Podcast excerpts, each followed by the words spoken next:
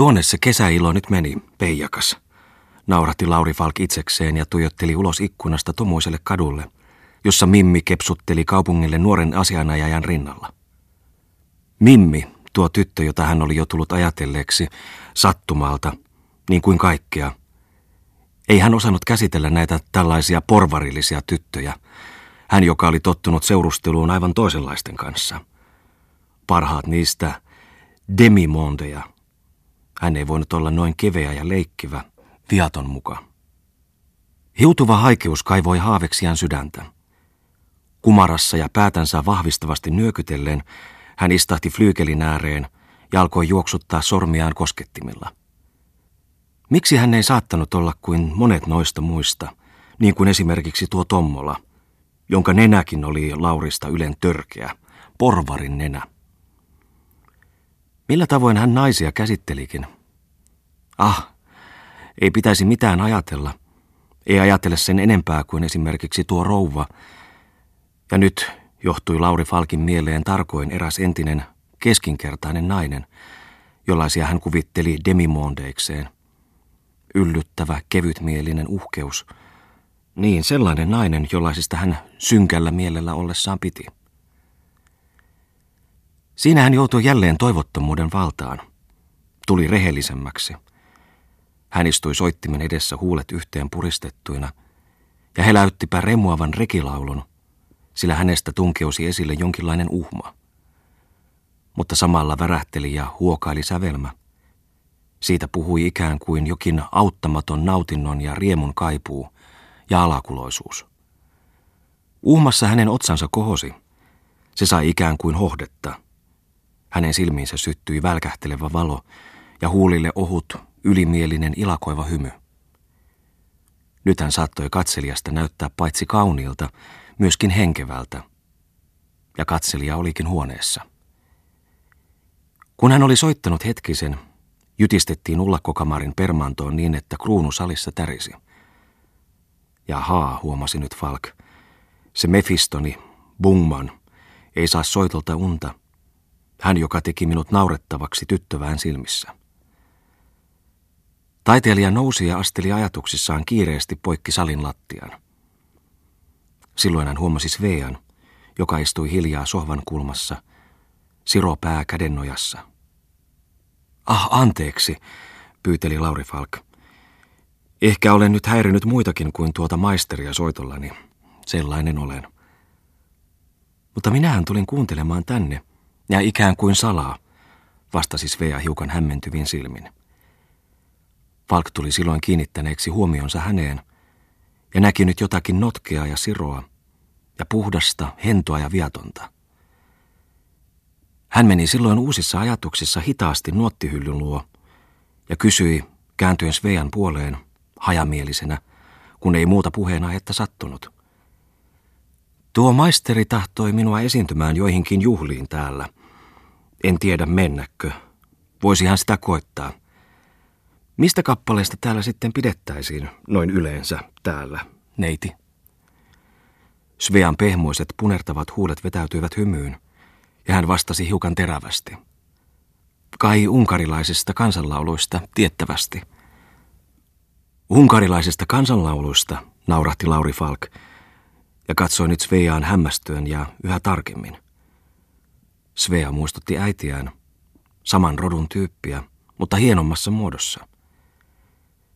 Pianistin tarkastelusta tuli Svea levottomaksi, mutta Falk huomasi sen ja otti hyllyltä erään balladivihon ja katseli sitä ja naurahti ihmetellen. Sitten hän kysyi, ja tämä on teidän. Te puolestanne pidätte tällaisista. Svea punastui. Balladi oli hiukan sentimentaali, niin tunnelmallinen, ettei se Laurinkaan sointunut. Sitten pianisti, muun puutteessa, palasi äskeiseen pakinaan. Mitä noihin unkarilaisiin heimolauluihin tulee, ettekö siis luule, mikäli ymmärsin, oikeaa musiikkia täällä käsitettävän? Millä syyllä te tohditte siten arvostella? Tyttö vastasi epäselvästi – en tiedä, ne kaikki sellaiset ovat vain aina yhtä ja samaa. Ei mitään uutta, jotakin toisenlaista omintakeista tahtoisi. Se on totta, vastasi Lauri Falk innostuen. Ne ovat yleisön lauluja. Nuo tuollaiset tavalliset, hyväksytyt kansanlaulut. Aina sama yleispätevä melodia, ei mitään erikoista, persoonallista. Ja yleisö täällä, kaikkialla muuallakin, niin olen viime aikoina alkanut arvella, jos milloin olen sitä asiaa muka tohtinut arvostella, että yleisö, tuollainen meikäläinen yleisö, kun se näkee edessään, tuntee, että se nauttisi enimmin, jos sille tosiaan hmm, veivaisi positiivia, kuten Bungman pilailee. Mutta jos te tietäisitte, miten tuskallista minun on soittaa sille mitään.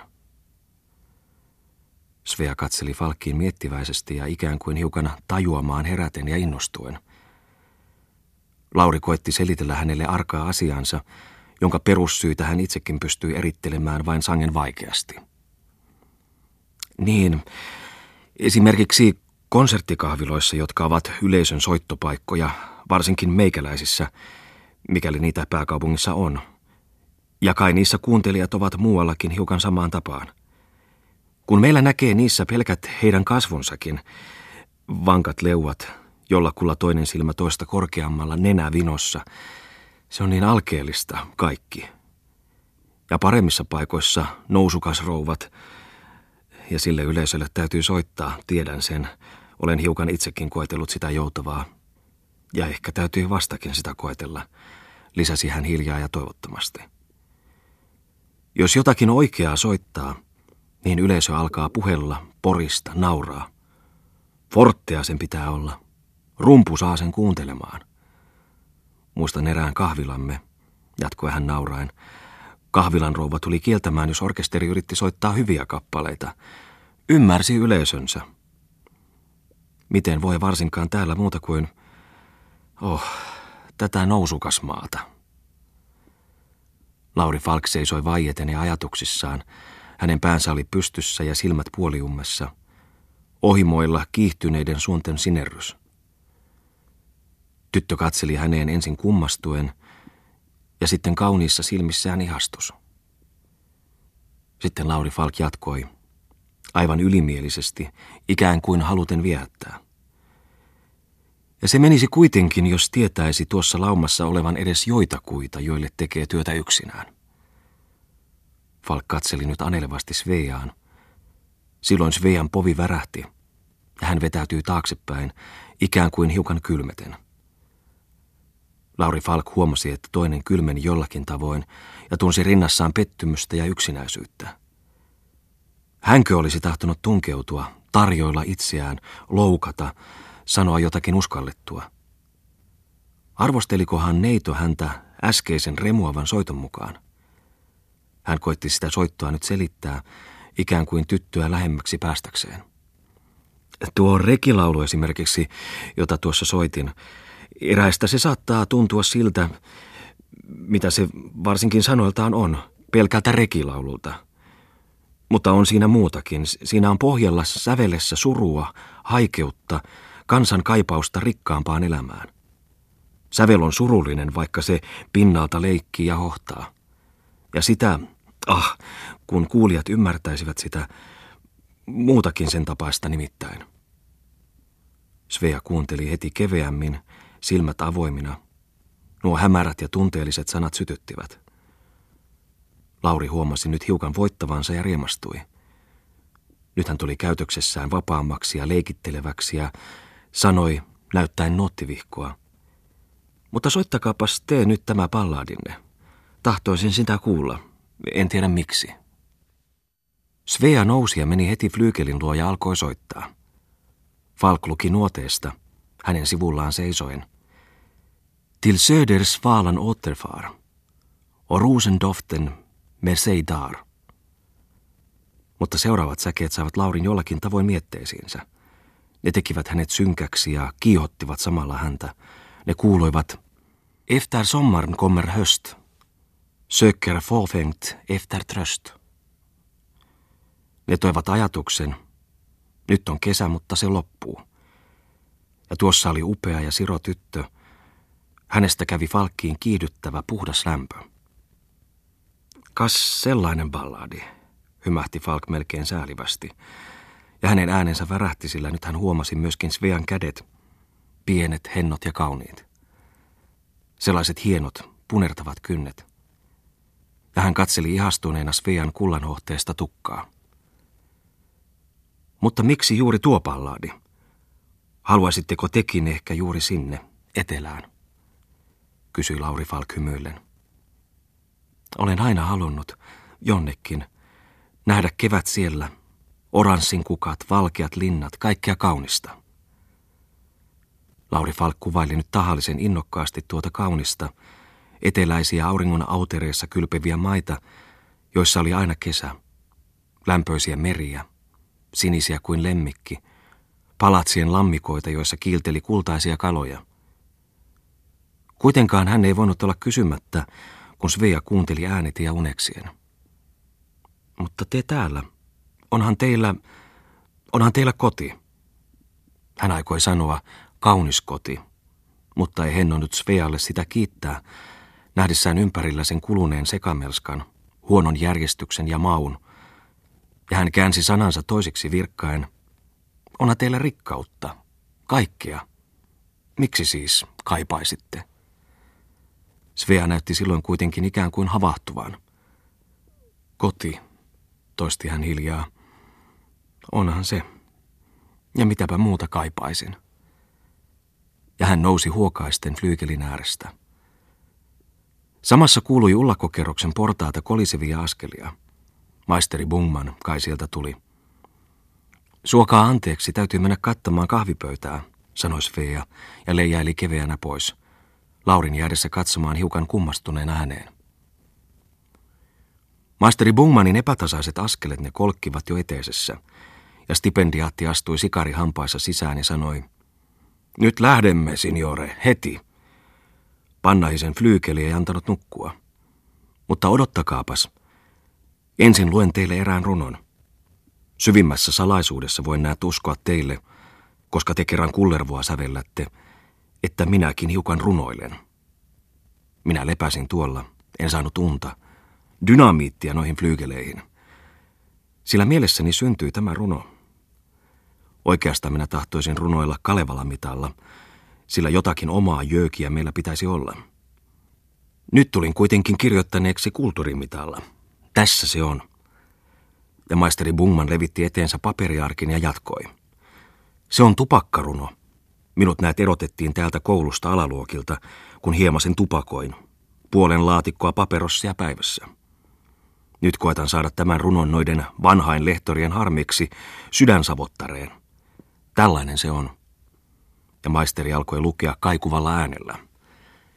Sörkans kutsarille. Oi poikanen kengän putsari, joka multa röökejä pyysit, ja palkaksi niistä kerskuvin suin uro töitäsi korviini syysit. Yksälli, Sörkan maisteri, mua tahtoi koulunsa koppiin.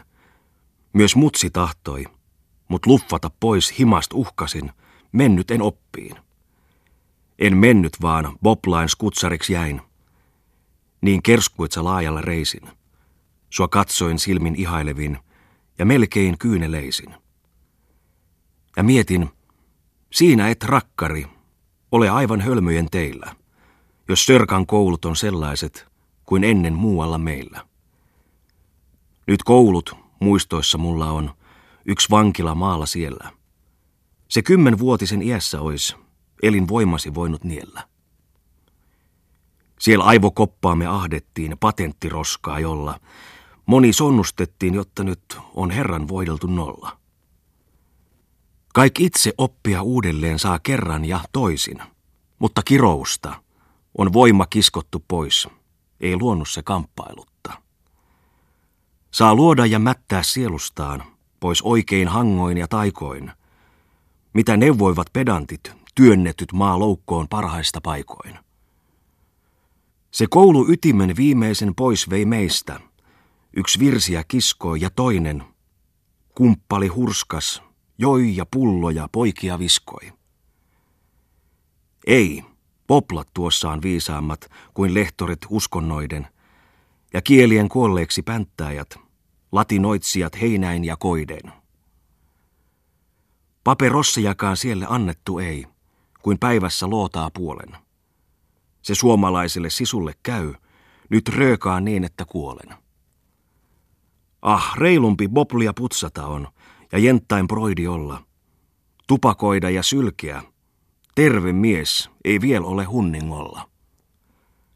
Kas tästä saat ison sikarin, sinä hylkiä tuon himphampun. Eduskuntaan kasva ja mustetta lyö, monen naamaan vanhoillispampun. Haha, eikö ole mainiota, jöökiä, nauroi maisteri Bongman. Kirjoittakaapas Nitsasta sellaista kulttuuria. Mutta nyt me lähdemme ottamaan sen moottorini vastaan. Ja maisteri ja taiteilija lähtivät.